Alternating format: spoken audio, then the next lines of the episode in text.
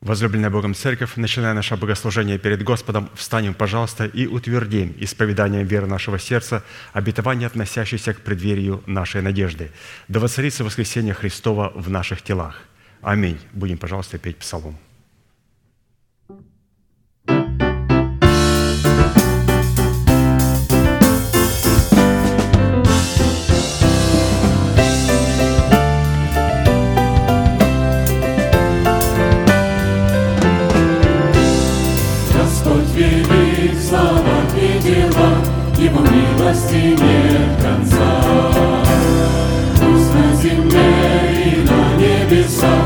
Ему не смолкает хвала.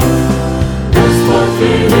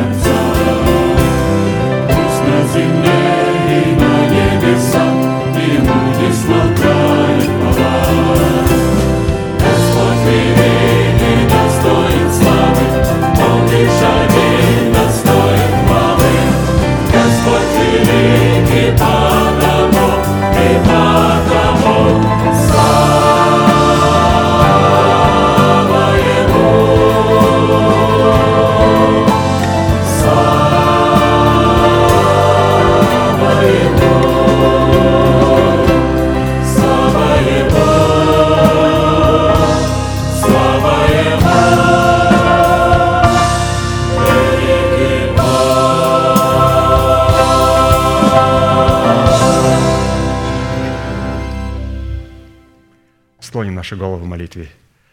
Дорогой Небесный Отец, во имя Иисуса Христа, мы благодарны имени Твоему Святому за вновь представленную привилегию быть на месте, которое чертила десница Твоя для поклонения Твоему Святому имени. И ныне позволь наследию Твоему во имя крови завета подняться на вершины для нас недосягаемые и сокрушить всякое бремя и запинающий нас грех. Да будут прокляты в этом служении, как и прежде, все дела дьявола, болезни, нищета, преждевременная смерть, демоническая зависимость, всевозможные страхи, депрессии, разрушения, косность, невежество – все это да отступит от шатров святого народа Твоего. И ныне встань, Господи, на место покоя Твоего, Ты и ковчег могущества Твоего, и да облекутся святые Твои спасением Твоим, и да возрадуются пред лицом Твоим. Дай нам больше от Духа Твоего, пропитай нас Духом Твоим святым – позволь нам найти светлое лицо Твое. Мы благодарим Тебя, что это служение представлено апостолом Аркадием в Твои божественные руки. И мы молим Тебя, продолжай вести его рукой сильную и превознесенную. Великий Бог, Отец и Дух Святой. Аминь. Будьте благословены, пожалуйста, садитесь.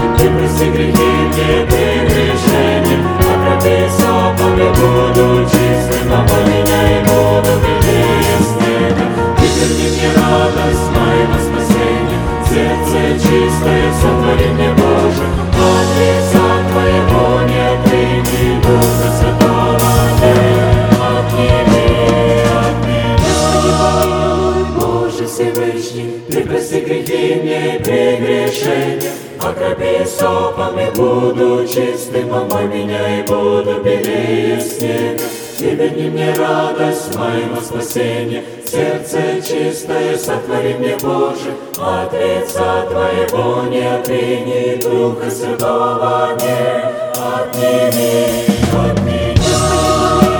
Боже Всевышний, Ты прости грехи не Ты греши мне, От таких не буду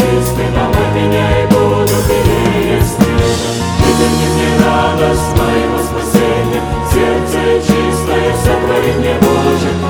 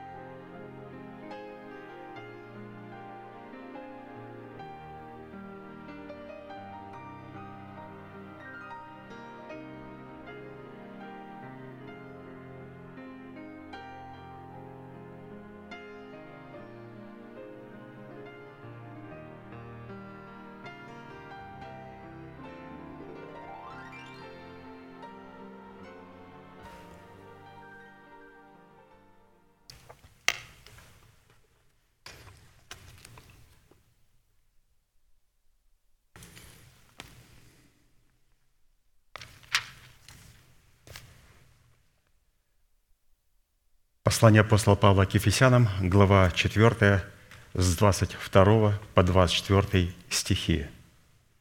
«Отложить прежний образ жизни ветхого человека и сливающего в обольстительных похотях, обновиться духом ума вашего и облечься в нового человека, созданного по Богу в праведности и святости истины». Право на власть отложить прежний образ жизни, чтобы облечь свои тела – в новый образ жизни. И это очень сильное слово – право на власть. Можно было бы озаглавить это следующими словами. Помазание для того, чтобы отложить прежний образ жизни и помазание, чтобы облечь свои тела в новый образ жизни. Потому что помазание – это юридическая власть или же право на власть. Помазание невозможно взять Помазание возможно передать, и его возможно получить. Поэтому вот это откровение отложить прежний образ жизни и облечь свои тела в новый образ жизни, его невозможно взять.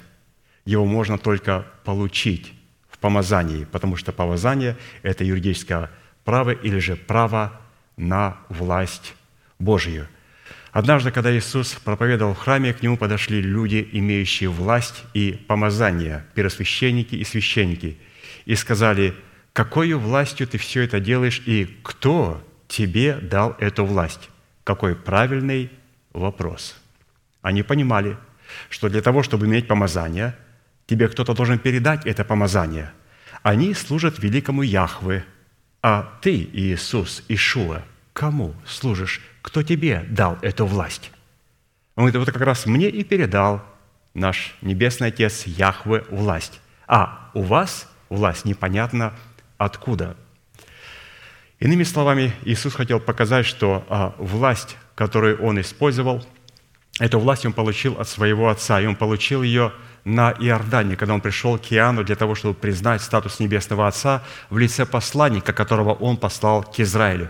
И когда Иисус пришел на Иордан креститься от Иоанна Крестителя, Иоанн не допускал его и сказал, «Ты ли приходишь ко мне креститься от меня? Я должен креститься от тебя». Он говорит, «Иоанн, оставь. Нам так надлежит исполнить всякую правду». И когда он принял Иоанна как посланника Божия, Иоанн крестил его – и тогда раздался гром с небес. Отец сказал, вот сын мой возлюбленный. В это время он передал ему полномочия власти и помазания. То есть помазание принимает только сын. Сын принимает помазание от отца. И когда он передал ему это помазание, он сразу был влечен Духом Святым в пустыню, для того, чтобы то помазание, которое он принял, его необходимо было утвердить на него необходимо было поставить печать. И когда после пустыни, искушения в пустыне 40 дней, он был там, ничего не ел, и напоследок взалкал, и был испытан, и прошел через это испытание, и вышел победителем, Писание говорит, он пришел в силе Святого Духа, в силе Духа. То есть помазание получило юридическое право. Итак, что такое помазание? Это право на власть.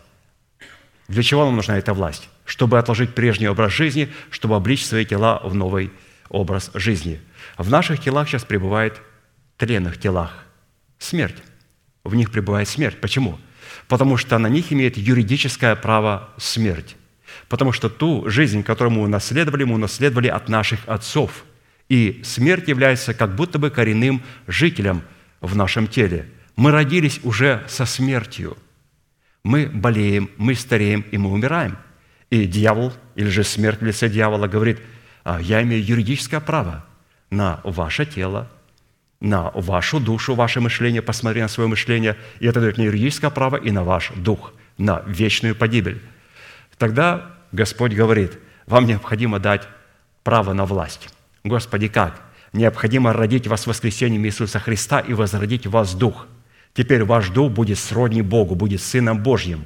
И ваш дух получает право на власть отложить прежний образ жизни. То есть, когда мы рождаемся свыше, мы получаем юридическое право противостоять юридической смерти в нашем теле. Или же, иными словами, рождаясь свыше, юридическое воскресение имеет право уничтожить юридическую смерть в нашем теле. И вот два закона встречаются между собой. И для выполнения этой повелевающей заповеди, записанной у апостола Павла и представленной в серии проповедей апостола Аркадия, задействованы три судьбоносных, повелевающих и основополагающих действия. Это отложить, обновиться и облечься. Без помазания невозможно ничего подобного сделать. И от выполнения этих трех требований будет зависеть совершение нашего спасения. Какого спасения? Которое дано нам в формате семени. Почему оно дано в формате семени? Чтобы обрести его в собственность в формате плода правды. Потому что Бог принимает на небеса все в формате плода. Иисус был верен, верен до смерти крестной. И вот это говорит о том, что Господь принимает только все в формате плода. То есть та жизнь, которая была дана в Сыне Иисусе в семени, она была посеяна и принесла плод. Теперь Он смотрит на свою победу на небесах. Почему? Он смотрит на свой плод. Его плод – это мы с вами. Это Его победа. И вот в связи с этим всем мы остановились на иносказании 17 псалма Давида, в котором познание и исповедание полномочий, содержащихся в сердце Давида восьми именах Бога, позволило Давиду возлюбить и призвать достопоклоняемого Господа, а Богу дало основание задействовать полномочия этих возможностей в битве против врагов Давида. Итак, Псалом 17, с 1 по 4 стих. «Возлюблю Тебя, Господи, крепость моя, Господь, твердыня моя и прибежище мое, Избавитель мой, Бог мой, скала моя, на Него я уповаю – щит мой, рог спасения моего и убежище мое. Призову достопоклоняемого Господа и от врагов моих спасусь». Давайте все вместе провозгласим наше наследие в Иисусе Христе. «Господи, Ты крепость моя, Господи, Ты твердыня моя, Господи, Ты прибежище мое, Господи, Ты избавитель мой, Господи, Ты скала моя, Господи, Ты щит мой, Господи, Ты рог спасения моего, Господи, Ты убежище мое. Да соделает нас Господь достойными своих имен и своих божественных характеристик. Итак, в определенном формате, насколько это позволил нам Бог и мера нашей веры, потому что Бог исходит только от меры нашей веры, насколько мы готовы соработать с Ним – мы уже рассмотрели свой наследственный удел во Христе в полномочиях трех имен Бога. Это в достоинстве крепости, твердыни и в достоинстве прибежища.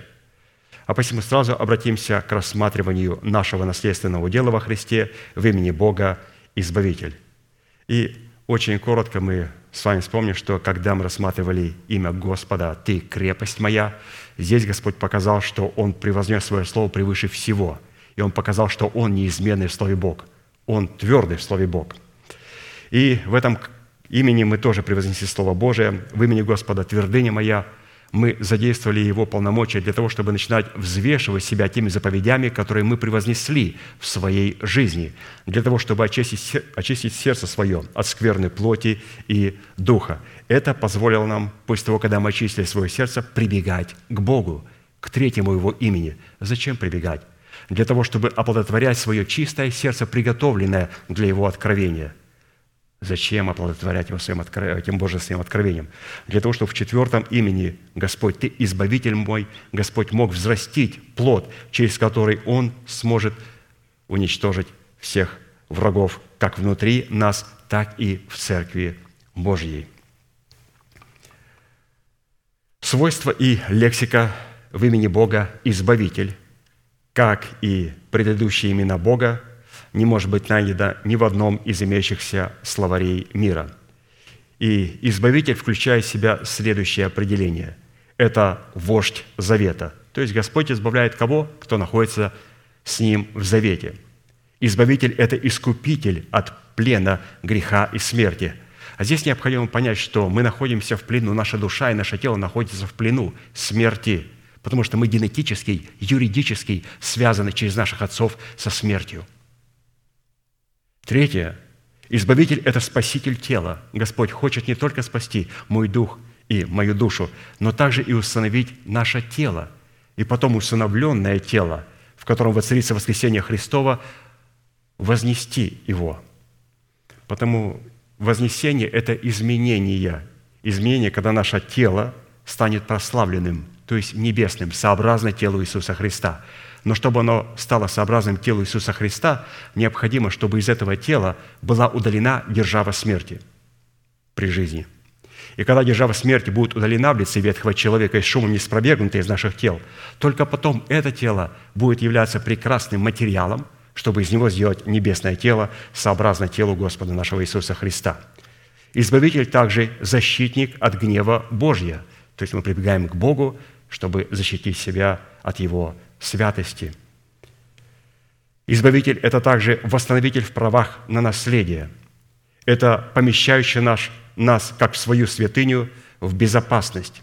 Избавитель – это также сохраняющий наш залог до явления Христа, или же помогающий нам пускать его в оборот, чтобы залог в семени стал плодом. В данной молитвенной песне Давида из прочитанных определений выше следует заключить, что в имени Бога Избавитель сокрыт наследственный удел Сына Божьего, в котором и через которого человек – получает способность пускать в оборот залог своего спасения, чтобы получить прибыль. Какую прибыль? Прибыль, которая выражает себя в спасении нашей души и установлении нашего тела, искуплением Христовым. То есть это та прибыль, которую необходимо было пустить, а, получить, получить, пустив серебро спасения в оборот. Учитывая такой союз Бога и человека, для нас становится жизненно важным – определить в каждой сфере нашего бытия как роль Бога, так и роль человека.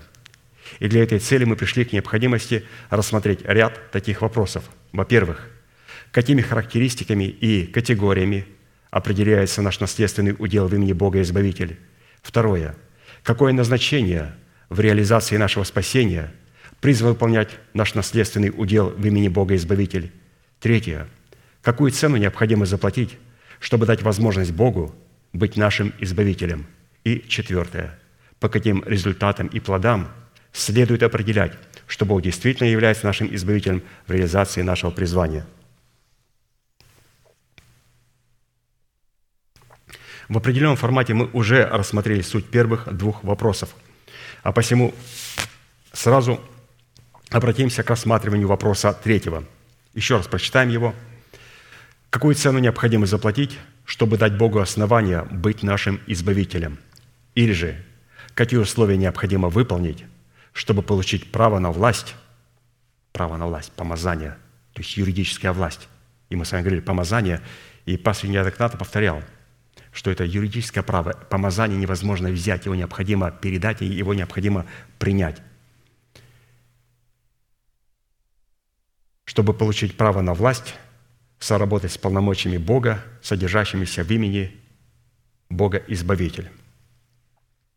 Итак, давайте рассмотрим сегодня несколько составляющих нашей цены. Сколько это стоит, чтобы соработать с именем Бога Избавитель? Что это стоит, когда мы говорим, Господи, Ты Избавитель мой? Ну и мы должны посмотреть – Обычно, когда мы покупаем вещи, мы так поворачиваем, так на биржу смотрим, ой-ой-ой-ой, какая-то, что ты будешь делать? И все, и уходим из магазина, понимаем, что если это стоит здесь такую сумму, то представляешь, что там другие вещи как стоят. И все, мы обычно приходим, то есть люди обычно приходят все, разумеется, когда у человека бюджет, а человек должен иметь всегда бюджет, у него 100 долларов на аккаунте или 100 миллиардов на аккаунте, у человека должен быть бюджет – если у человека нет бюджета, его называют безбашенный человек. Безбашенный человек – это человек, который пользуется в очень коротком времени своими финансами и в очень коротком времени придет к полному банкротству. То есть безбашенный человек – это человек-банкрот. Поэтому это нормально. Это нормально, когда мы приходим и смотрим на цену. Нет, я могу купить этот костюм за 350 долларов. Ну, есть костюм, который можно купить за такую же цену, лучше цвет, лучший материал а, и так далее в другом магазине. То есть, ну, зачем покупать его, он будет у меня висеть, просто занимать место в моем гардеробе. Все, поэтому а, необходимо, как говорится, здесь... А, иногда говорят, ну, люди могут себе позволить, пускай что хотят, то и делают. Нет, мы можем делать все, что мы хотим. Писание говорит, но только знай, молодой человек, что потом за каждую вещь будешь давать отчет. Не перед пастырем, не перед лидером ячейки, а перед самим Господом. Поэтому, святые, а, посмотрим, сколько бирочка, какая бирочка висит на цене. «Господи, Ты избавитель мой». И подходим к первой составляющей, поворачиваем ее и смотрим на цену. И вот она. Первое. Чтобы дать Богу основание быть нашим избавителем, а в данном случае, чтобы Он избавил душу нашу от ада преисподнего, необходимо позволить наставить себя на путь Бога, чтобы ходить в Его истине и быть утвержденным в своем сердце в страхе Его имени – Псалом 85, 1, 13 написано, «Наставь меня, Господи, на путь Твой, и буду ходить в истине Твоей. Утверди сердце мое в страхе имени Твоего. Буду восхвалять Тебя, Господи, Боже мой, всем сердцем моим и славить имя Твое вечно, ибо велика милость Твоя ко мне. Ты избавил душу мою от ада преисподнего». И что мы для себя здесь смогли подчеркнуть? что, Господь, Ты избавил душу мою от ада преисподнего. Ключевое слово «Господи, Ты избавитель мой». Он говорит, в чем проявляется это? Ты, Господи, избавил душу мою от ада преисподнего. Он говорит, когда я это сделал? Когда я заплатил цену? Какую ты цену заплатил, Даниил? Я принял наставление от человека, который является Твоими устами, и хожу на путях Твоих, Господи, хожу в истине – Первая цена – это уметь принять наставление. Итак, в данной молитвенном прошении Давид не только осознает, но и испытывает пребывание своей души в аде преисподнем. То есть душа находится у Давида, судя из его псалма, в аде преисподнем. Но он живой человек, он живет в теле. О каком аде преисподнем он говорит? Он в аду ни разу не был. Это человек, помазанный Святым Духом, и он говорит, что «избавь душу мою от ада преисподнего». И потом мне сказал, не, я пошутил. Мы видим, что когда он это говорил, он плакал. Оказывается, он осознавал и, как пастор пишет, и испытывал пребывание своей души в аде преисподней. В другом месте написано, «Не оставь души моей в аде, не дашь святому твоему увидеть тление». И сутью ада преисподнего для нашей души, обновленной души, является наше тленное физическое тело. Ну какое тленное физическое тело? Тело, в котором царствует наследственный грех в лице нашего ветхого человека, носителя программы падшего Херувима. То есть наше тленное тело, в котором есть закон греха и смерти, и в котором господствует генетика ада, которую мне передали мои отцы – обновленная душа чувствует себя как в аду. Ну, какая душа? Обновленная душа. Однако, однако, интересно, пастор очень пишет, младенцы во Христе, а также душевные люди. Кто такие душевные люди? Это люди, пропустившие условленное время для оставления младенчества. Они вместе с младенцами не только не осознают, но и не испытывают пребывание души своей в аде, преисподнем – и напрочь отвергают такую действительность. О каком аде вы говорите? Потому что душа не обновленная у человека. Потому что в состоянии душевности, в состоянии душевности ветхий человек, живущий в их телах, с большой ревностью помогает им и подталкивает их к поклонению и служению, которому их Бог не призывал. Но когда человек через наставление вере получает знания – что для спасения своей души ему необходимо потерять ее в смерти Господа Иисуса Христа или погрузить свою душу в смерть Господа Иисуса Христа, чтобы обрести ее в новом качестве, в воскресении Иисуса, только тогда, только тогда он оставляет состояние душевности, состояние душевности, основанной на эмоциональной составляющей. И после этого он входит в состояние духа, пребывающего в информационной составляющей. То есть, когда душа погружается в смерть Господа Иисуса Христа, и Он приобретает ее в новом качестве, душа, как определить, она в новом состоянии или нет? Она переходит из состояния эмоциональной составляющей, она не исходит от эмоций, а переходит в информационную составляющую, исходит от информации Слова Божьего. Поэтому сказать, скажите, пожалуйста, я душевный или духовный христианин? Если мы исходим от эмоциональной составляющей, мы душевные люди. Если мы исходим от информационной составляющей, то мы духовные люди, и наша душа представлена нам в обновленном виде в воскресении Христовом. Когда человек опирается на информационную составляющую, которая исходит от слушания благовествуемого слова о Царстве Небесном, пребывающем в человеке, ветхий человек из его помощника, подталкивающего человека к служению, которому его Бог не призывал, обращается в его заклятого противника, противника, за которым стоят организованные силы ада преисподнего.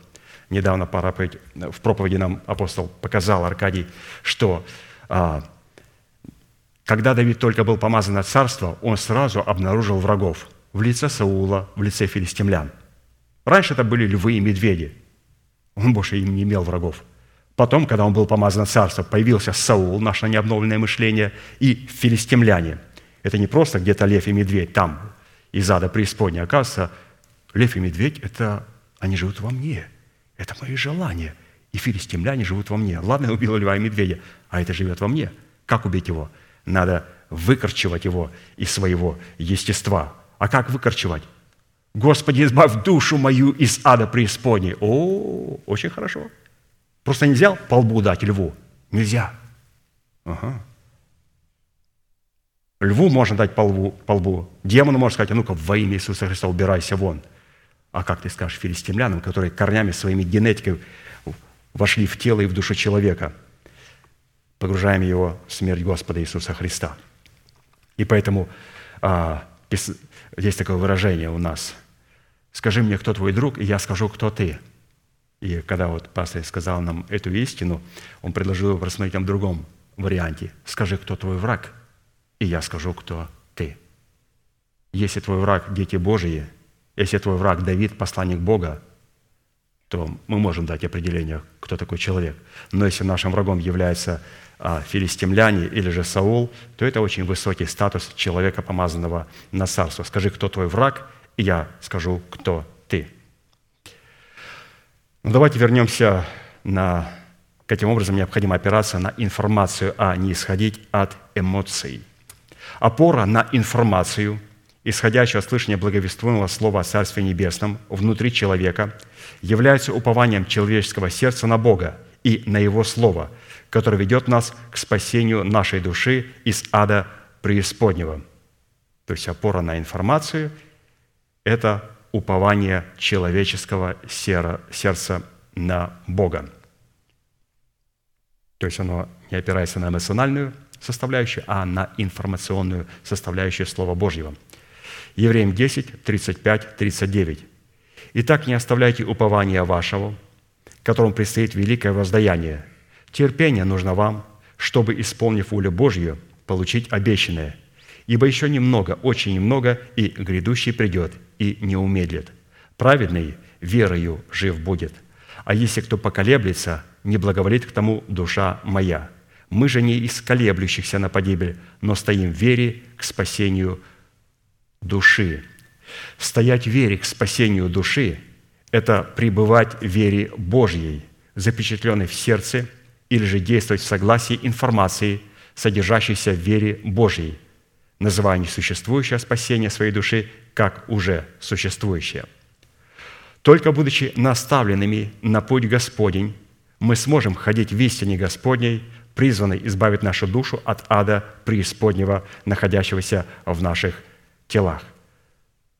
Только когда мы наставлены на путь Господень, мы сможем ходить по этому древнему пути – для чего ходить? Для того, чтобы избавить свою душу от ада преисподней, которая находится в наших телах. То есть, еще раз и еще раз, цена – получить способность быть наставленным. Для нас это, вы знаете, привилегия, но это же любой с большим удовольствием скажет, я всегда открыт, чтобы подошел пастор Аркадий и дал мне какое-то наставление. Пускай это будет утешение, пускай это будет обличение. Я приму это как елей. Но вы знаете, что не все христиане принимают это. Они не платят этой цены. Когда вышестоящий человек обличает человека, люди некоторые обижаются на него.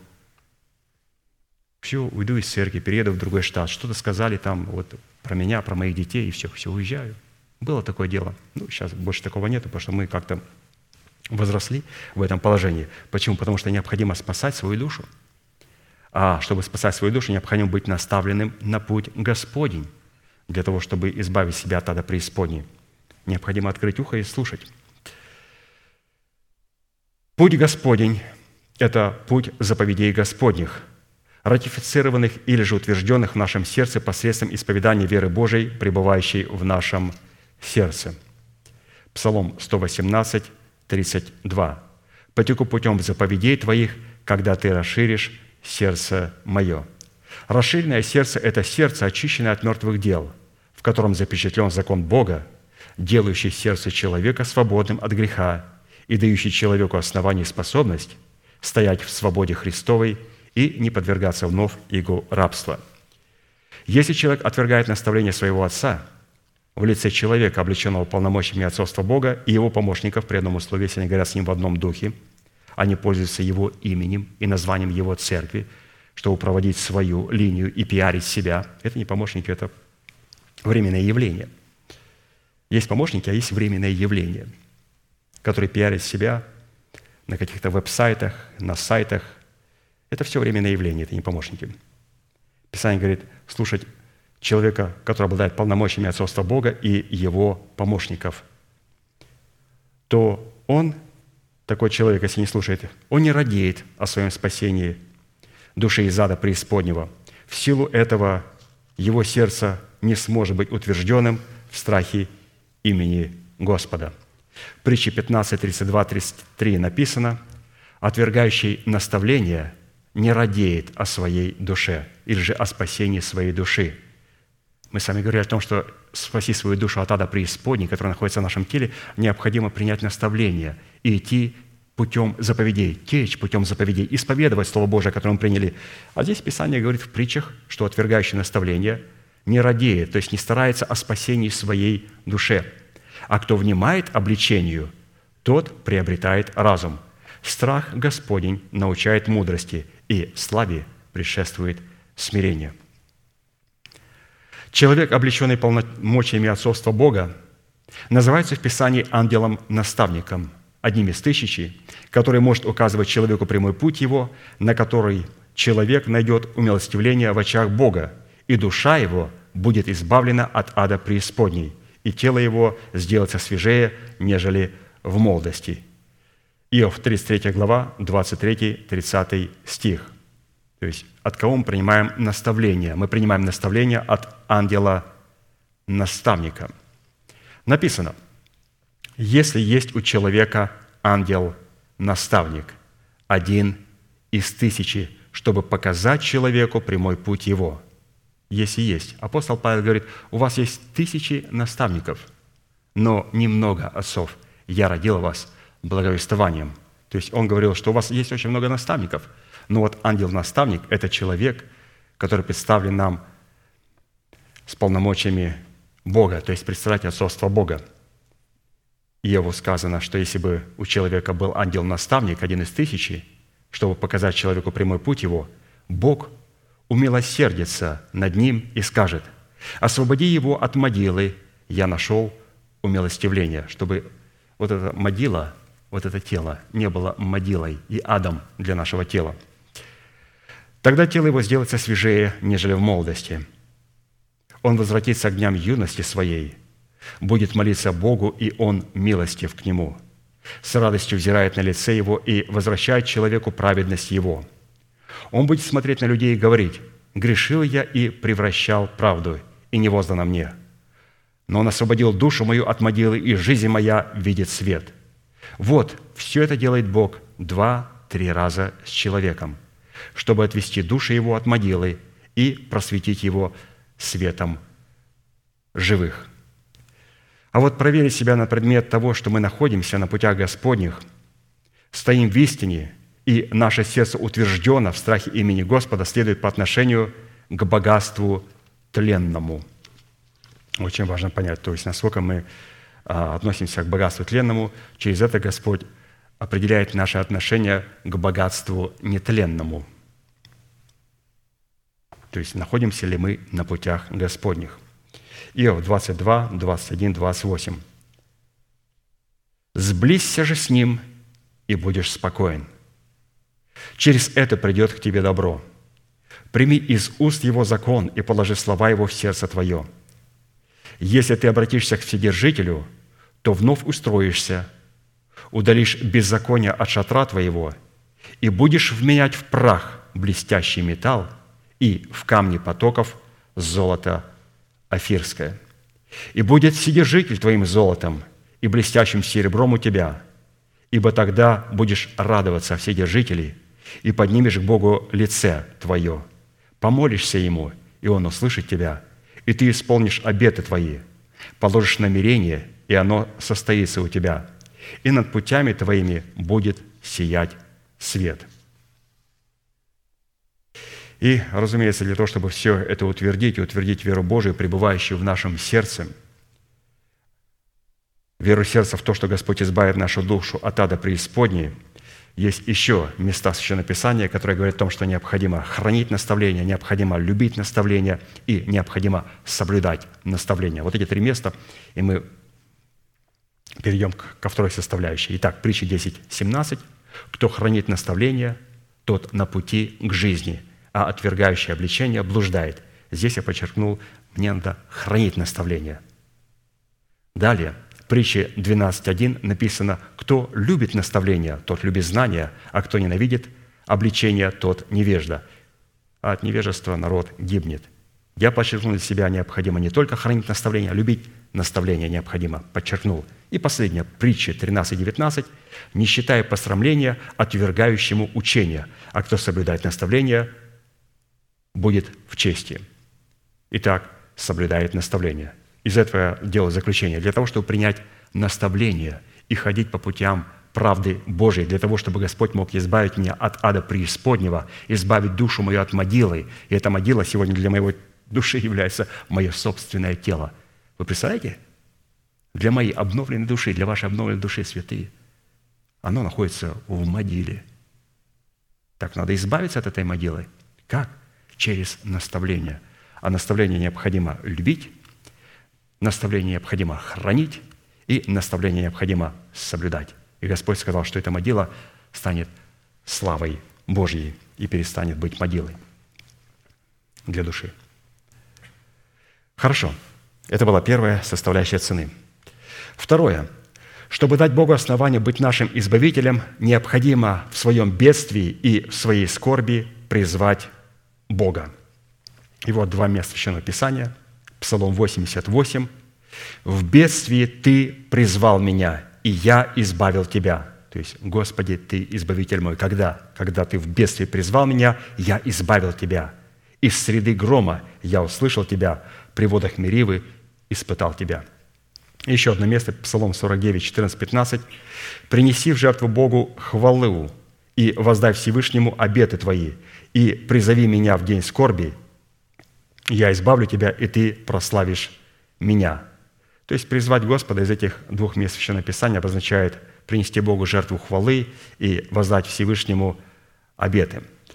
В данных местах Писания представлено как наше предназначение в Боге, так и наше призвание в Боге, которое является нашим обязательством и нашей ответственностью перед Богом. А также представлено обязательство и ответственность Бога, выраженная в Его помощи необходимой для исполнения нашего предназначения и нашего призвания, которое дан нам Богом в формате дивной, благой и великой судьбы. Под бедствием и скорбью души просматривается совлечение ветхого человека с делами его, который держит нас в своей власти через нашу юридическую зависимость от нашего народа, от дома нашего Отца и от расливающих вожделений нашей души. Посмотрите, интересно, мы же сначала поговорили о том, что душа говорит, «Господи, избавь душу мою из ада преисподнего» являлось тело. Но чтобы душа это могла сказать, необходимо, чтобы Господь мог а, избавить нас из скорби, то есть избавить нас от того, что находится в нашей душе. А мы видим о том, что мы имеем в нашей душе юридическую зависимость, юридическую законную зависимость, которая дает дьяволу и смерти власть, право на власть, то есть помазание. Помазание. И он получает помазание через наш народ, через дом нашего Отца и через наши собственные желания. Он получает юридическое право на смерть. Ему это очень прекрасно удается. Можно посмотреть, какое кладбище. Никто не проходит мимо кладбища. Помазание, юридическое право. Он имеет право на власть отправить человека на кладбище. Человек дал ему такое право. Но кладбище – это не место встречи с Господом. Смерть Господа Иисуса Христа в крещении водой, Духом Святым и огнем – это смерть Господа, где мы встречаемся в смерти с Господом. Кладбище – это не наше наследие. То есть, когда люди говорят, да, этого никто не может миновать. Это не наша судьба, святые, это не наша судьба. Кладбище – не наша судьба. Господь дал нам крещение, где мы встречаемся со смертью, чтобы прогнать ту смерть. Призвать Бога в день бедствия и скорби означает исповедать веру Божью, пребывающую в нашем сердце, в то, кем является для нас Бог во Христе Иисусе, что сделал для нас Бог во Христе Иисусе и кем мы приходимся Богу во Христе Иисусе. На практике это означает почитать себя во Христе Иисусе, мертвым для греха, живым же для Бога, называя несуществующую мертвость для греха как существующую и несуществующую державу жизни в своем теле как уже существующую – а вот воздать Всевышнему свои обеты – это от исповедания веры сердца перейти к исполнению своего исповедания. То есть быть солью и светом для мира и свечою в доме. Почитать Бога, восхвалять Его и воздавать Ему обеты, то есть от исповеданий прийти к исполнению своего исповедания. Вот такая интересная составляющая, где Господь избавляет нашу душу, то есть от той смерти, которая находится в ней, и через ту юридическую зависимость от смерти в лице нашего народа, дома нашего Отца и наших собственных расливающих желаний. Третье. Чтобы дать Богу основание быть нашим избавителем от всех беззаконий наших, необходимо возложить свое упование на Бога. Псалом 129, 7, 8. Да уповает Израиль на Господа, ибо у Господа милость, и многое у Него избавление, и Он избавит Израиля от всех беззаконий Его». Прежде чем мы приведем на память природу и происхождение упования, а также цену, которую необходимо заплатить за возможность и способность возлагать свое упование на Господа – нам необходимо будет дать определение природе и происхождению беззакония, которое, вопреки нашему здравому смыслу и нашей воле, держит нас в оковах своей зависимости. То есть беззаконие держит нас в оковах своей зависимости. Он говорит, «Избавь меня, Господи, от всех беззаконий моих. На Тебя я уповаю». Вот прежде чем уповать на Бога, надо сказать, о каких беззакониях здесь говорится. «Избавь Израиля от всех беззаконий его, на Тебя, Господь, уповает Израиль. Исходя из имеющегося смыслового воззвания, адресованного Израилю, речь идет о такого роде беззакония, в котором мы родились, и которое передано было нам генетическим путем через греховное семя наших отцов по плоти. Отсюда следует, что мы становимся беззаконниками не потому, что мы творим беззаконие, а, во-первых, потому что мы были зачаты и родились в беззаконии. Давайте, как об этом говорит Псалом 50, с 3 по 14 стих. Мы говорим об избавлении. Надо теперь нам увидеть это беззаконие, его портрет. Господи, Ты избавитель мой. Он говорит, от чего я должен Тебя избавить? Господи, избавь меня от беззакония. Я уповаю на имя Твое. Он говорит, что для Тебя является беззаконием? Я говорю, сейчас, Господи, будем читать Псалом 53, 14 написано. «Помилуй меня, Боже, по великой милости Твоей и по множеству щедрот Твоих, изгладь беззакония мои. Многократно омой меня от беззакония моего, и от греха моего очисти меня. Ибо беззакония мои я сознаю, и грехи мои всегда предо мною». То есть здесь говорится о том, что что значит грехи мои всегда предо мной. Это не говорит, что он не исповедовал грехи. Давид моментально исповедовал свои грехи. И он получал прощение и оправдание всегда. Но грехи мои всегда перед тобою. Он говорит, когда я вижу мое тленное тело, подверженное а, смерти я вспоминаю, Господи, о грехах моих. Это то, что передала мне генетическая линия моих отцов. Грехи мои всегда перед Тобою. Когда я смотрю в зеркало и начинаю видеть морщинки, Боже мой, еще одна морщинка появилась, руки, все. Господи, грех мой всегда передо мною. Встаю утром, смотрю в зеркало, Боже мой, мы же когда-то будем с вами, святые, избавлены от этого. Но здесь Давид говорит, кричит Господу, Господи, посмотрел в зеркало, грех мой всегда передо мною. Тебе, Тебе единому согрешил я, и лукаво перед очами Твоими сделал, так что Ты праведен и в приговоре Твоем, и чист в суде Твоем. Вот я в беззаконии зачат, и во грехе родила меня мать моя. Вот Ты возлюбил истину в сердце, и внутрь меня явил мне мудрость. Окропи меня и сопом, и буду чист, омой меня, и буду белее снега. Дай мне услышать радость и веселье, и возрадуются кости тобою сокрушенные. Отврати лице Твое от грехов моих, и изгладь все беззакония мои. Сердце чистое сотвори во мне, Божий, и дух правый обнови внутри меня. Не отвергни меня от лица Твоего, и духа Твоего святаго не отними от меня. Возврати мне радость спасения Твоего, и духом владычественным утверди меня». Итак, давайте посмотрим, какие здесь были представлены нам интересные шесть составляющих. Во-первых, из прочитанного, исходя из последовательности имеющегося, имеющегося откровения, чтобы дать Богу основание избавить нас от беззаконий, в которых мы родились, и также которые мы творили, необходимо возлагать свое упование на Господа в том, что Он избавит нас от беззаконий наших. То есть необходимо возлагать свое упование. Что значит упование? Упование – это вот, вот. Что я сейчас делаю? Я сейчас уповаю. Что значит уповаю? Если я уберу сейчас руку, я упаду. Я уповаю. Что такое упование? Я опираюсь. Ну, в данном случае Слово Божие является моим упованием. Вот это упование, это надежда, это упование. Упование, я вот сейчас не уповаю. Я уповаю сейчас на стол. А вот сейчас что делаю? Я уповаю на Слово Божие. Если я уберу его, я упаду. Чтобы возлагать свое упование на Господа, необходимо, во-вторых, через наставление вере внести его в пределы своего сердца, то есть внести вот эту опору в пределы своего сердца и также своего разума, и затем ратифицировать его законность своими устами. Поэтому, когда мы вносим в свое сердце, в свой разум и ратифицируем его в исповедании, вот здесь мы можем сказать, вот, вот теперь я уповаю на это слово, я опираюсь на него, но когда я просто думаю, слушаю, слушаю пастыря, пастырь очень прекрасно слушать. Это самый лучший спикер, которого когда-либо я слышал из христианских проповедников. Подобного ему я никогда в жизни не слышал, в своей короткой жизни 50 с лишним лет. Не слышал.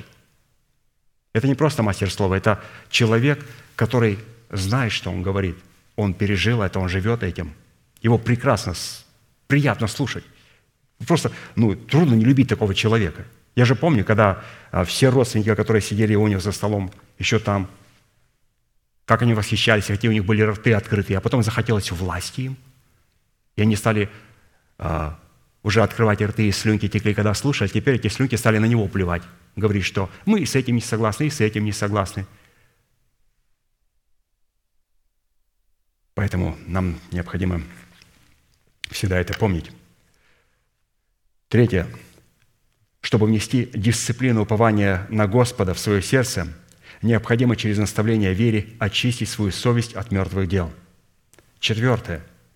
Чтобы очистить свою совесть от мертвых дел, необходимо покаяться или признать наличие беззакония, в котором мы родились и которое мы творили, и исповедовать ее перед Богом в лице человека, представляющего отцовством Бога и его помощников. То есть те беззакония, в которых мы родились, мы как их исповедуем, как мы в.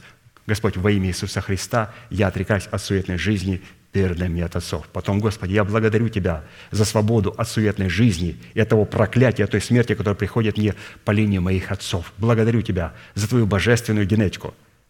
Я каюсь во грехах моих отцов. Я не прихожу к пастырю. Пастор, я хочу перечислить все страшные грехи моих отцов. Он говорит, так не делается. Просто отрекаешься от умираешь для своего дома. Но те грехи, которые я делаю – я здесь уже привожу определенную конкретику. в грехах моих отцов, я просто умираю для своего дома, и все. На этом списочек прекращен. Отрекаюсь и умираю для своего дома. А вот те вещи, которые я творю, здесь, разумеется, я должен более конкретизировать. Чтобы покаяться, пятое, исповедать свои беззакония перед Богом, необходимо через наставление вере научиться ходить во свете, в котором ходит Бог в пределах тела Христова, обуславливающего избранный Богом остаток. Кстати, написано, 1 Иоанна, 1 глава, 7-9 стих. «Если же ходим во свете, подобно как Он во свете, то и имеем общение друг с другом. И кровь Иисуса Христа, Сына Его, очищает нас от всякого греха. Если говорим, что не имеем греха, обманываем самих себя – и истины нет в нас. Но если исповедуем грехи наши, то Он, будучи верен и праведен, простит нам грехи наши и очистит нас от всякой неправды. В-шестых, чтобы ходить во свете, в котором ходит Бог, необходимо через наставление вере познать дисциплину упования, которая является светом, в котором ходит Бог. А вот дисциплина упования, которая является светом, в котором ходит Бог – является Слово Божие, исходящее из уст Божьих. Иоанна 1 глава, 1-5 стих написано, «В начале было Слово, Слово было у Бога, и Слово было Бог. Оно было в начале у Бога. Все через Него начало быть, и без Него ничто не начало быть, что начало быть. В Нем была жизнь, и жизнь была свет человеков. И свет во тьме светит, и тьма не объяла Его». Отсюда следует, что все, на что опирается или же на что уповает Бог, является Его Слово. Но какое Слово? Слово, исходящее из Его уст. При этом следует иметь в виду, что изреченное Слово Бога приводится в исполнение Святым Духом или же становится видимой реальностью через действие Святого Духа. В Бытие 1 глава, 1-3 стих, так и написано. «Вначале сотворил Бог небо и землю, Земля же была безвидна и пуста, и тьма над бездною. И Дух Божий носился над водою. И сказал Бог, да будет свет. И стал свет. А следовательно, нашим упованием, что Бог избавит нас от всех беззаконий наших, то есть от беззаконий наших отцов и от беззаконий, которые мы соделали, призвано являться слова, изреченные Богом в устах его посланников. Каких посланников? Помазанных Святым Духом, которых он соделал с уверенными носителями изреченного им слова.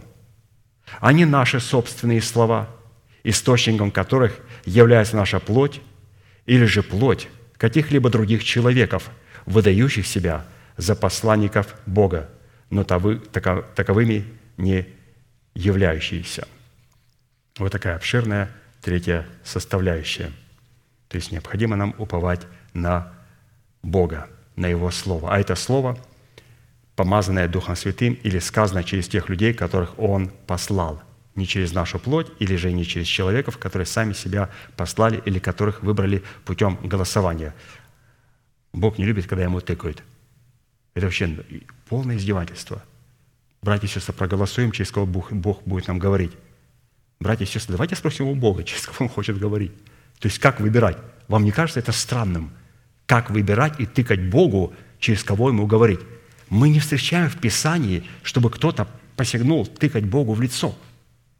Бог посылал своих посланников, давал им слово и наделял их своим помазанием, своей властью, и на них пребывали определенные дары Святого Духа – Посланников надо только принимать. Их невозможно избирать. Ну, вот проехали по демократии немножечко. Хорошо. Четвертое. Чтобы дать Богу основание быть нашим избавителем от смертного тела, необходимо мыслить о горнем. Римлянам 7 глава, 22-25 стихи. Ибо по внутреннему человеку нахожу удовольствие в законе Божьем, но в членах моих вижу иной закон, противоборствующий закону ума моего и делающий меня пленником закона греховного, находящегося в членах моих. Бедный я человек, кто избавит меня от всего тела смерти. Благодарю Бога моего, Иисусом Христом, Господом нашим. Итак, тот же самый, я умом моим служу закону Божию – а плотью – закону греха и смерти». То есть вот эти места Священного Писания пропитаны великими откровениями Божьими. И, разумеется, многие беззаконники используют их для того, чтобы а, оправдать себя в своем беззаконии. Он говорит, вот я умом служу закону Божьему, а плотью – закону греха и смерти. Моя плоть грешит, а зато мой ум служит закону Божьему. И они так легализируют а, этот грех и беззаконие.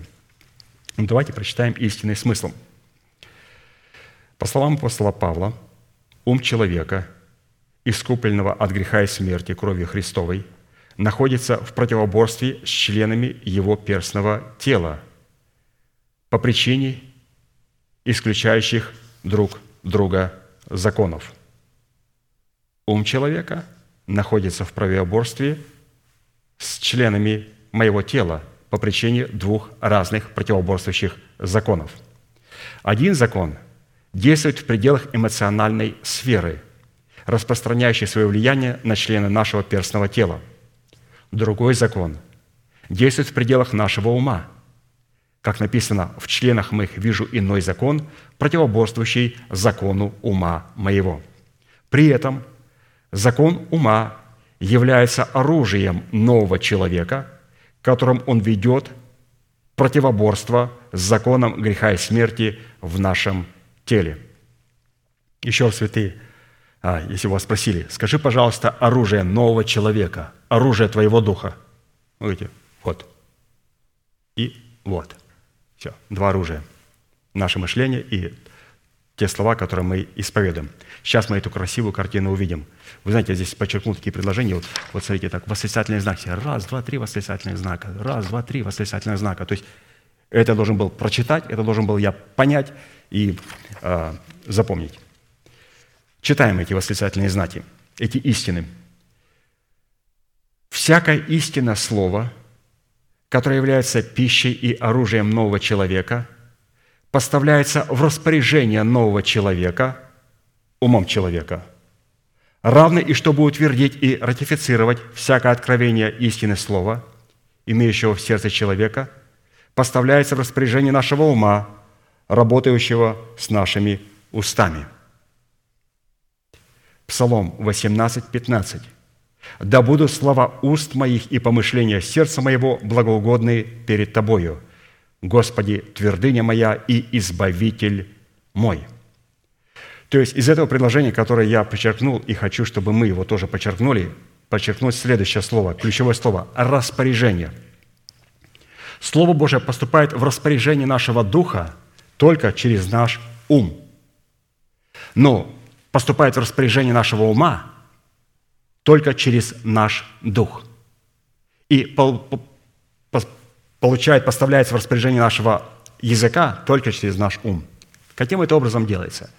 Когда мы слышим Слово Божие, наш дух не слышит его. Это Слово Божие слышит наш ум. Духу необходимо, все заключается в ключевом слове, право на власть, то есть его необходимо передать.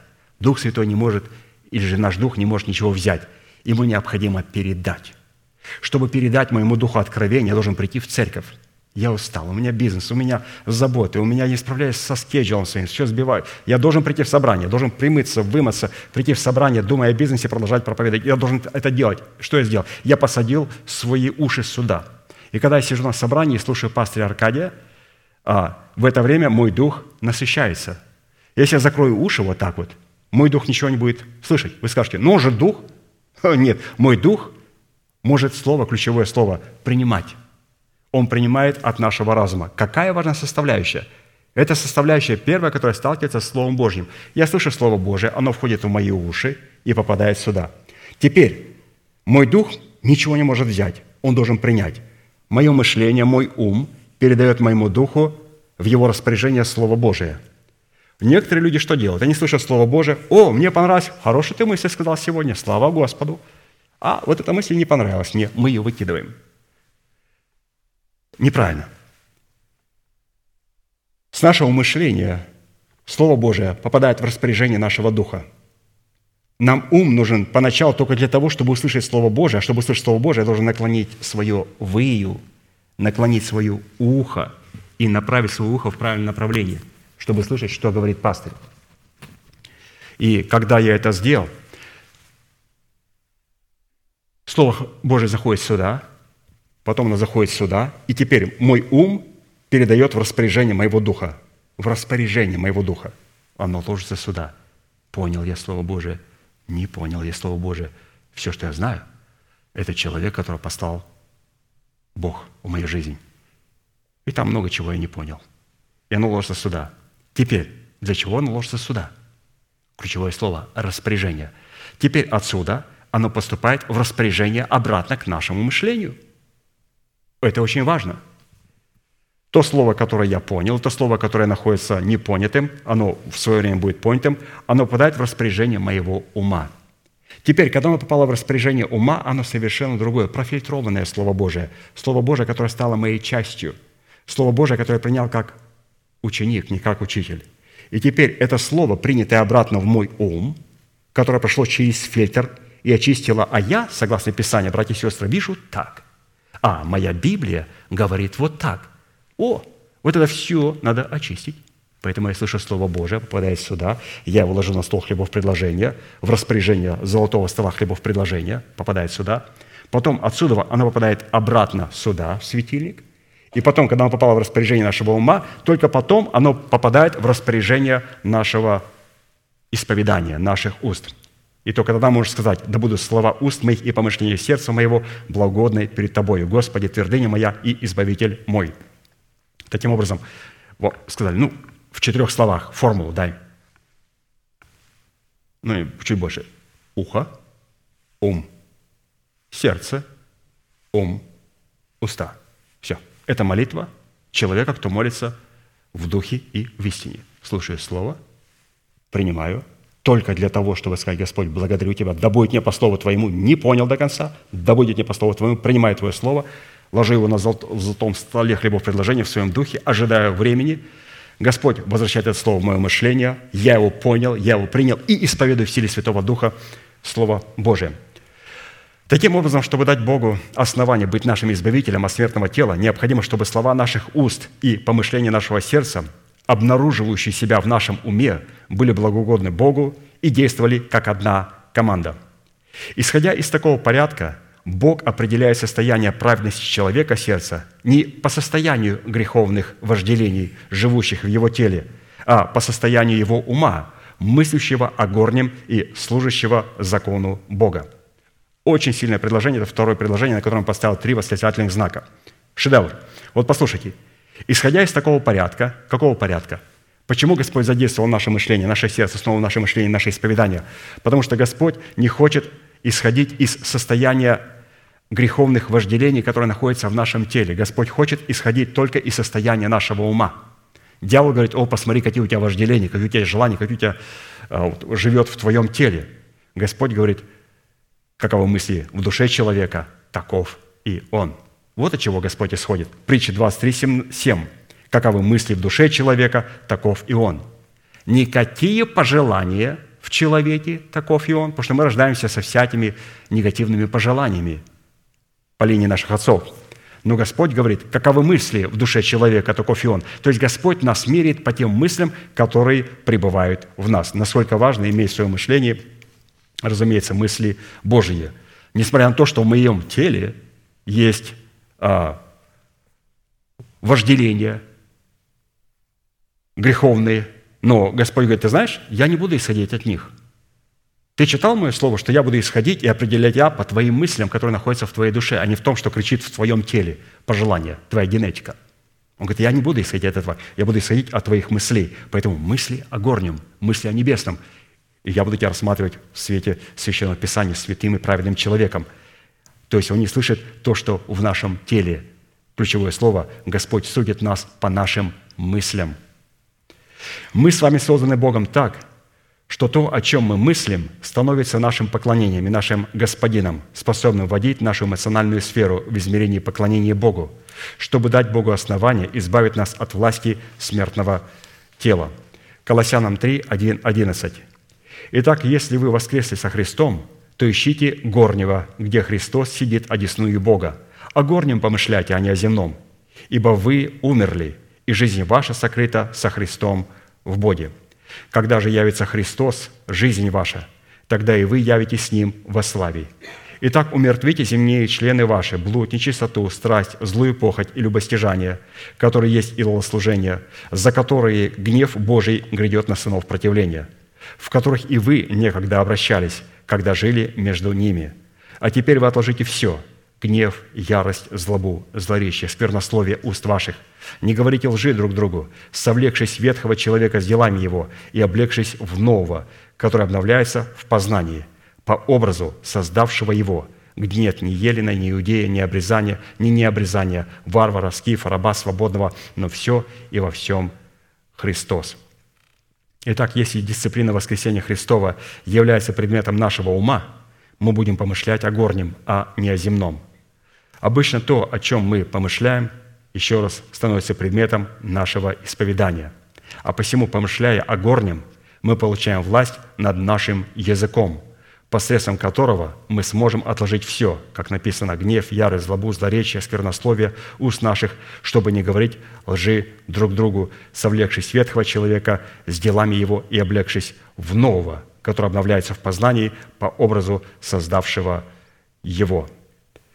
Поэтому насколько важно, святые, а мыслить о горнем. То есть вот эти помышлять о воскресении Христом, то есть мыслить о Христе. И не мыслить о земном. Вот где написано, что происходит с людьми, которые мыслят о земном. Филиппийцам 3 глава, 17-21 стих.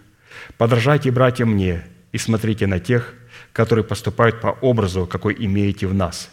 Ибо многие, о которых я часто говорил вам, а теперь даже со слезами говорю, поступают как враги креста Христова. Их конец – погибель, их Бог – чрево, и слава их в сраме. Они мыслят о земном.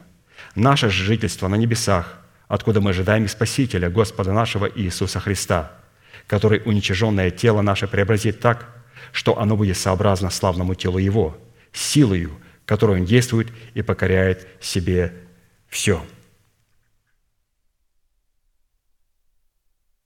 Поэтому, святые, насколько это важно, то есть вот из этого всего я для себя особым образом подчеркнул, что Господь меня не судит по тем вожделениям, которые находятся в членах моего тела.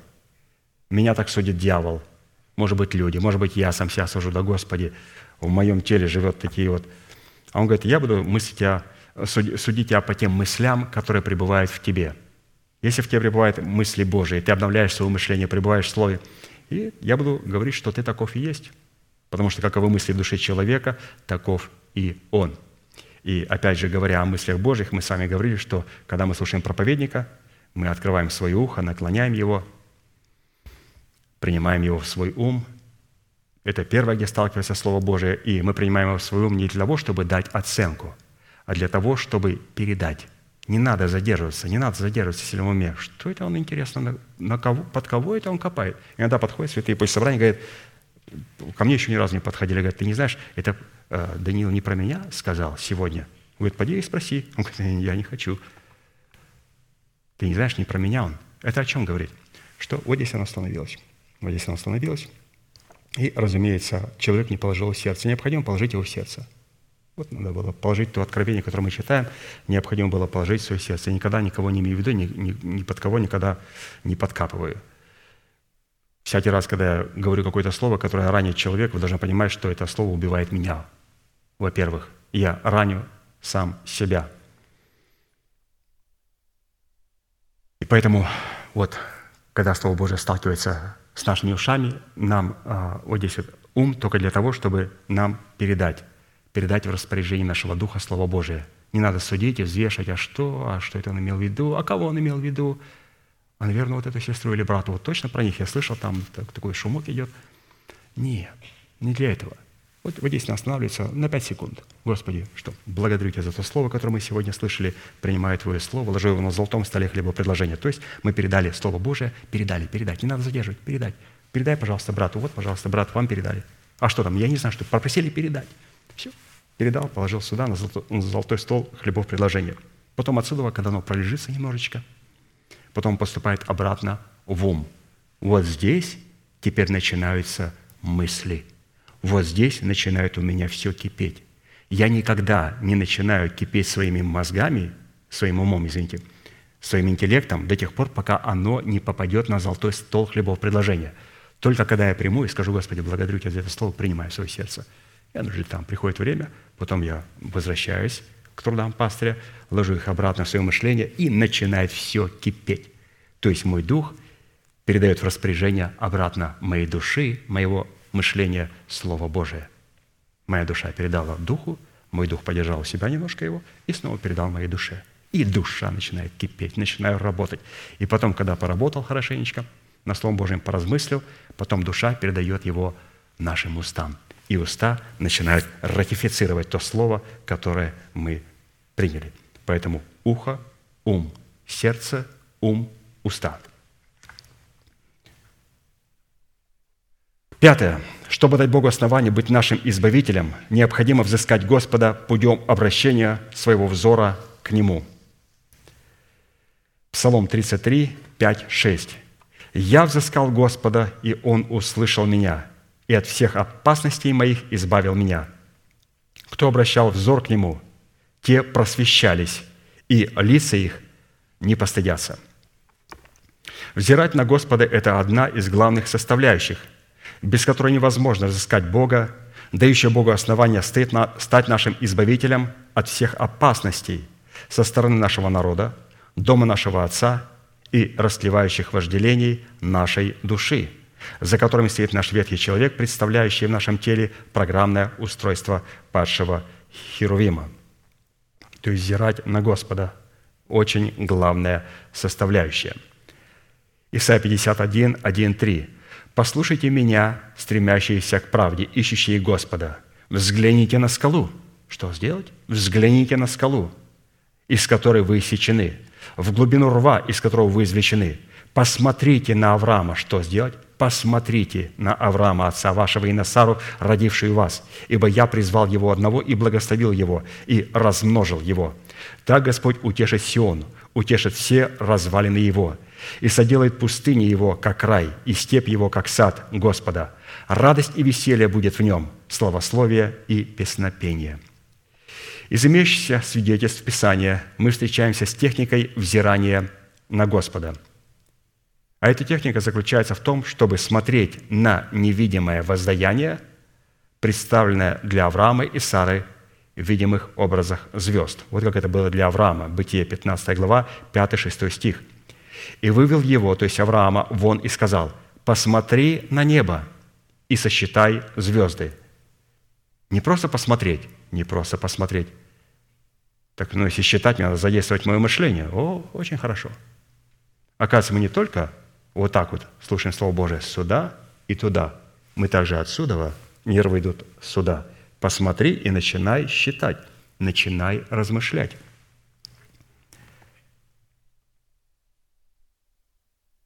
Посмотри на небо и сосчитай звезды.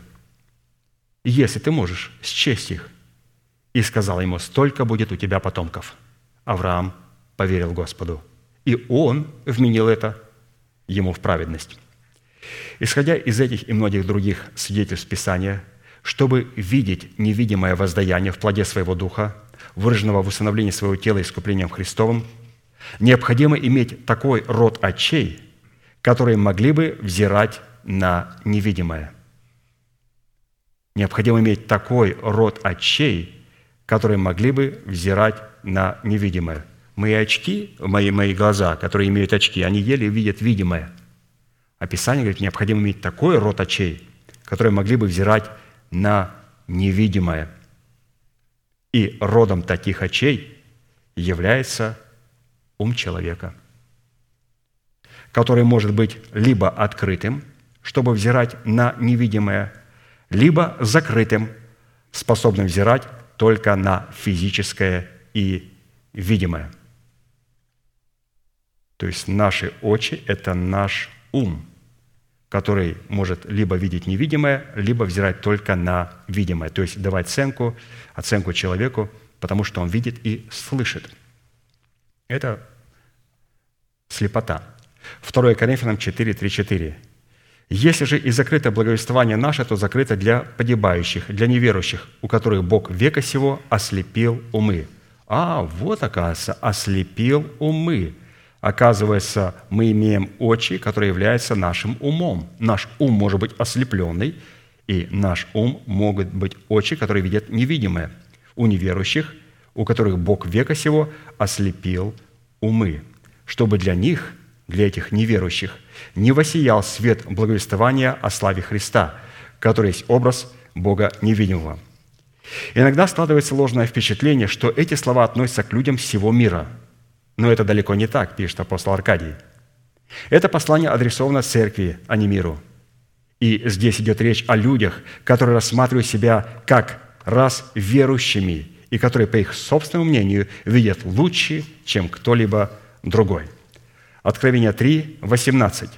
«Советую тебе купить у меня золото огнем очищенное, чтобы тебе обогатиться, и белую одежду, чтобы одеться, и чтобы не видна была срамота ноготы твоей. И глазной мазью помажь глаза твои, чтобы видеть».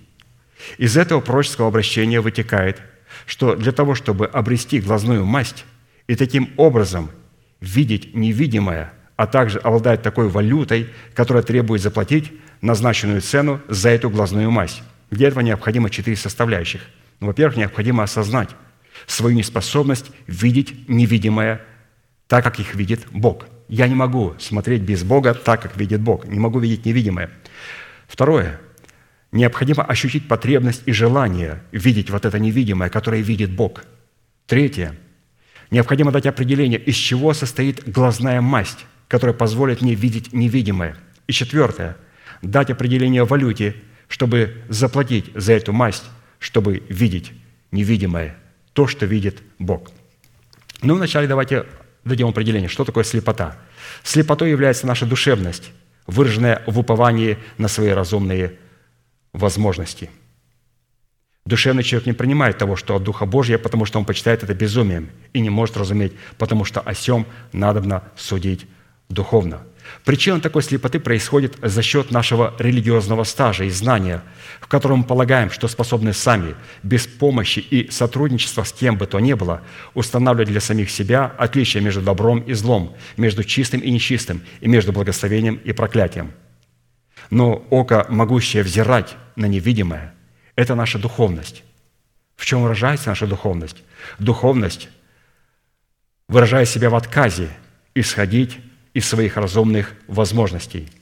Посмотрите, слепота – это душевность, которая выражает в уповании на свои разумные возможности, а духовность – это выражение того, что я исхожу не от своих разумных возможностей, а от возможностей Бога. 1 Коринфянам 2,15. «Но духовный судит о всем, а о нем судить никто не может». С одной стороны, духовность, как выражение отказа исходить от своих разумных возможностей – это осознанная и волевая покорность человеку, поставленному над нами Богом. То есть духовность, как мы определяем духовного человека, это человек, который может признавать власть Божию в церкви. Вот это духовность. И с другой стороны, духовность, как око, могущее видеть невидимое – это независимость от материальных ценностей, выраженных в деньгах, за которые они приобретаются. То есть для того, чтобы вменять все это в, прах, чтобы потом Слово Божие могло для нас быть драгоценностью. То есть вот так определяется духовность человека из этих двух компонентов. Во-первых, духовный человек, который принимает Божию власть, и духовность человека определяется по отношению э, к физическому, то есть по отношению к деньгам – Через это тоже Бог определяет духовность. Что такое глазная мазь, делающая око способным видеть невидимое? Это учение о благословении и проклятии, в котором мы отвергаем худое и избираем доброе. Это глазная мазь. «Я отвергаю худое, избираю доброе». Исайя 7, 15. «Он будет питаться молоком и медом, доколе не будет разуметь, отвергать худое и избирать доброе». Чтобы это делать, необходимо, чтобы кто-то мне дал эту глазную мазь сказал мне, что такое добро и что такое зло. Ну, для этого необходимо заплатить валюту. Валюта, которая требуется платить за обретение этой мази, это цена за вкушение пищи, пребывающей в жизни вечной. Это цена ученичества. А вот местом, с позиции которого следует приводить любую форму и любой вид освящения, является Церковь Иисуса Христа, которого для определенного человека признано являться определенным собранием святых – во главе с человеком, посланным Богом, с которым мы связаны определенным заветом. Евреям 10, 25, 27. «Не будем оставлять собрания своего, как есть у некоторых обычаев, но будем увещевать друг друга и тем более, чем более усматривайте приближение дня онного. И если мы, получив познание истины, произвольно грешим, то не остается более жертвы за грех. Но некое страшное ожидание суда и ярость огня, готового пожрать противников. И конце давайте вспомним, какие причины, по которой наше око, око перестает видеть невидимое и помрачается – некоторые причины. То есть человек может видеть, а потом он может снова потерять зрение. Потерять зрение. Чтобы у нас это не произошло, чтобы нам не одевать духовные очки или потом не ослепнуть снова. Вот есть определенные причины. Причины, по которой око, призванное видеть невидимое, помрачается, то есть человек перестает видеть, является сердце мятежное и дом мятежный, который восстает против того, кого послал Бог. Иезекииль 12.2. «Сын человеческий, ты живешь среди дома мятежного. У них есть глаза, чтобы видеть, а не видят. У них есть уши, чтобы слышать, а не слышат, потому что они мятежный дом. Следующая причина, по которой око призвано, призванное видеть невидимое, помрачается, является отсутствие кротости, когда человек не способен дисциплинировать себя и удерживать язык свой от зла и уста свои от лукавых речей. 1 Петра 3, 10.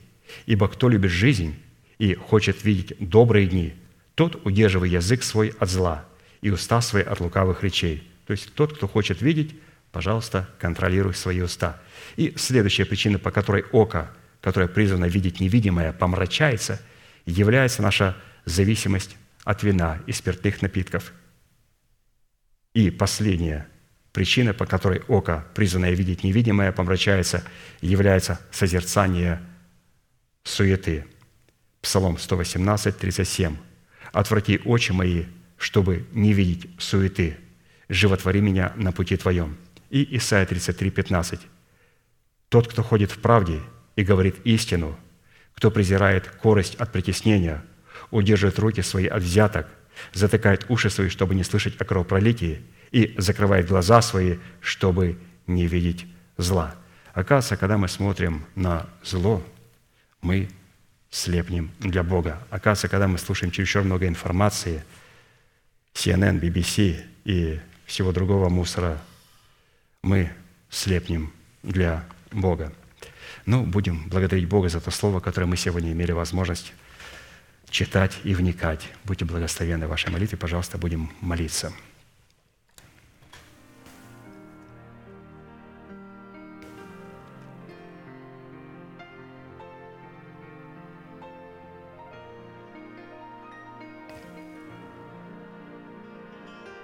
Дорогой Небесный Отец, во имя Иисуса Христа, мы благодарим Тебя за великую привилегию находиться на этом святом месте, которое чертила десница Твоя для поклонения Твоему святому имени. Мы благодарим Тебя, Господь,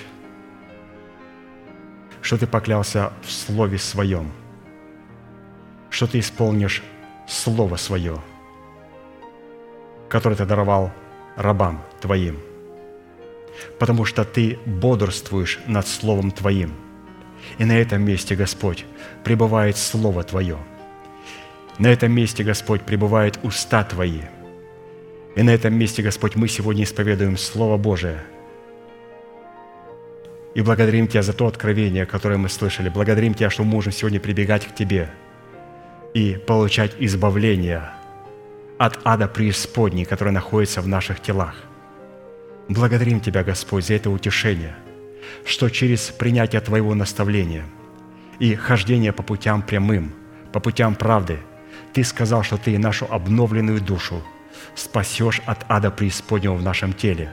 А для этого, Господь, Ты поместишь в наше тело откровение, упование на Твое воскресение. И мы, Господь, благодарим Тебя за державу жизни, за державу воскресения – о которой, Господь, мы услышали. Благодарим Тебя за откровение об усыновлении нашего тела.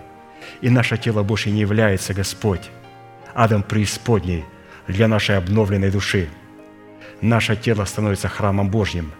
И Ты принимаешь, Господь, хвалу, когда наши язычники вместе с народом Твоим радуются святому имени Твоему и восхваляют Тебя.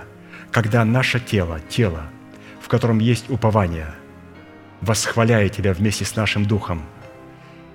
И Ты, Господь, слышишь не только наш дух, Ты слышишь, Господь, наши уста, Ты слышишь, Господь, нашу молитву, которая сегодня исповедует наше тело, несмотря на то, что оно продолжает быть тленным.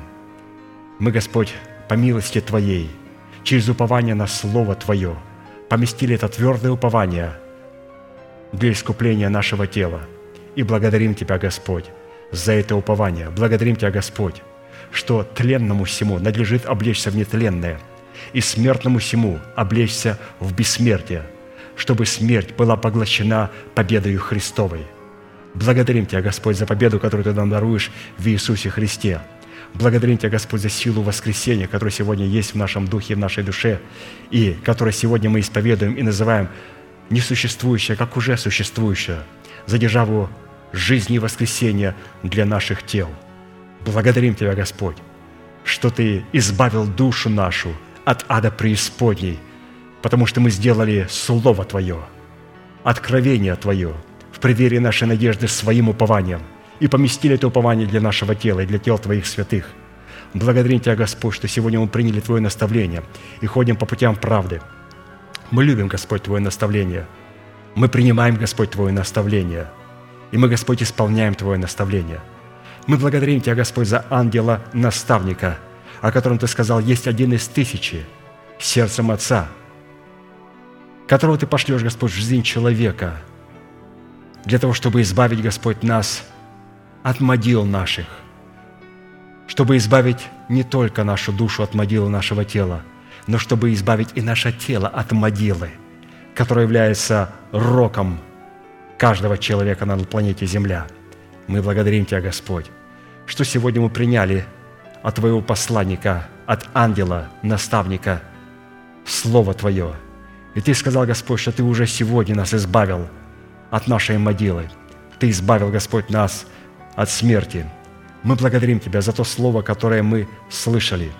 Мы благодарим Тебя, Господь, что это Слово, которое было преподано Тобою через Твоего посланника – и мы приняли, Господь, Твоего посланника. Мы приняли, Господь, Его наставление. Мы сохранили Его, Господь, в своем сердце. И мы исполняем Его. И благодарим Тебя, Господь, что это Слово, которое мы слышали, изреченное через уста ангела-наставника, оно находится в служении у нас. И мы молим Тебя, Господь, чтобы это Слово Божие направилось и послужило для тела Его. И чтобы Он, Господь, был восстановлен пред Тобою – и чтобы Твоя милость благорасположила Тебя к нашей скорой встрече. Мы благодарим Тебя, Господь, что Он служит Духом Своим в проповеди Сына Твоего Иисуса Христа. И мы молим Тебя, Господь, чтобы это Слово, которое служило нам, чтобы оно послужило и в восстановлении Его перед Твоим святым лицом, в восстановлении Его тела. Мы благодарим Тебя, Господь, и мы с трепетом ожидаем тех дождей, тех откровений – который Ты нам даровал и который Ты нам даруешь в будущем. Благодарим Тебя, Господь, что мы можем сегодня пребывать в том Слове, которое мы уже услышали. Благодарим Тебя за это богатство, за эту великую трапезу, что мы ее приняли, Господь, в свое сердце, и оно стало и пришло в распоряжение нашего сердца. Наше мышление передало его распоряжение нашего сердца, чтобы наше сердце могло передать его распоряжение нашего обновленного мышления – и чтобы наше обновленное мышление могло передать эти откровения в распоряжение наших кротких уст. И мы могли исповедовать это Слово, Господь, и это Слово могло быть услышано Тобою. Ты услышал, Господь, небо, потому что небо услышало землю. Земля услышала хлеб, елей и вино, и сии услышали Израиль. Благодарим Тебя, Господь, за землю, засеянную сегодня солью исповедания Божией святости Божией, в которой, Господь, мы пребываем – и который мы являем на этом месте. Мы благодарим Тебя, Господь, за то, что Ты не только открыл наше ухо для принятия Твоего Слова, Ты позволил нам, Господь, сегодня взирать и видеть невидимое. И мы, Господь, мало что можем увидеть своими физическими глазами, но благодарим Тебя, Господь, что Ты поместил сегодня это око в наше обновленное мышление. И мы можем сегодня размышлять над Твоим Словом – размышлять, Господь, на тою славою, которая должна открыться вскоре в телах святых Твоих. И, Господь, видеть невидимое и радоваться тому. Благодарим Тебя, Господь, что мы можем сегодня нашим мышлением мыслить о горнем. И мы молим Тебя, Господь, чтобы Ты позволил нам пребывать в этом рассуждении, в этом мышлении, в этой святости и не мыслить, Господь, о земном. Находясь среди ответственности, среди забот земных, позволь нам, Господь, продолжать мыслить о земном, потому что Ты сказал, что Ты не будешь судить нас по тем вожделениям, которые находятся в наших членах и в нашем теле. Ты сказал, Ты будешь давать нам оценку по нашим мыслям, потому что каковы мысли в человеке, таков и он. Благодарим Тебя, Господь, что мы сегодня имеем мысли Божии, которые стали и были перед нам в распоряжение нашего сердца и нашего ума. И Ты нас судишь по тем откровениям, в которых мы, Господь, сегодня пребываем, в которые мы сегодня, Господь, вникаем. Благодарю Тебя, Господь, со святыми Твоими за эту высокую оценку, что Ты судишь нас по этим высоким возвышенным откровениям, которые мы любим, которые мы принимаем, которые мы сохраняем и которые мы будем, Господь, стараться исполнять. Благодарим Тебя, Господь, за это утешение, за эту радость. Мы ожидаем, Господь, Того откровения, которое Там даруешь через Твоего апостола. И благодарим Тебя за те откровения, Господь, за те драгоценности, которые Он уже нам передал, Господь. Господь, это великое богатство. Благодарим Тебя, Господь, за все эти истины, которые, Господь, нас утешают, которые нас радуют и которые сегодня говорят с нами. Да будет благословено Твое имя и прославлено – на этом святом месте наш великий Бог, Отец и Дух Святой. Аминь. Отче наш, сущий на небесах, да святится имя Твое, да придет царствие Твое, да будет воля Твоя и на земле, как и на небе. Хлеб наш насущный подавай нам на каждый день, и прости нам долги наши, как и мы прощаем должникам нашим. И не веди нас в искушение – но избавь нас от лукавого, ибо Твое есть царство и сила и слава во веки. Аминь.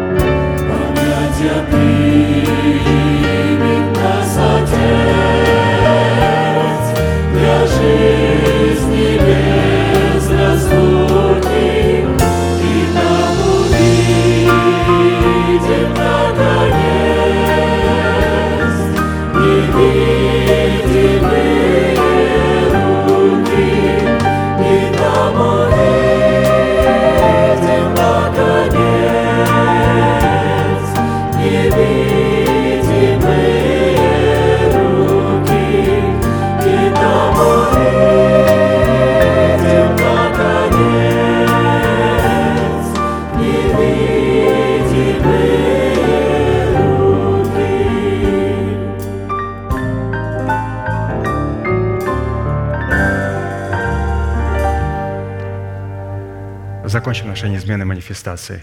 Могущему же соблюсти нас от падения и поставить пред славою Своею непорочными в радости, единому, премудрому Богу, Спасителю нашему, через Иисуса Христа, Господа нашего, слава и величие, сила и власть, прежде всех веков, ныне и во все веки. Аминь.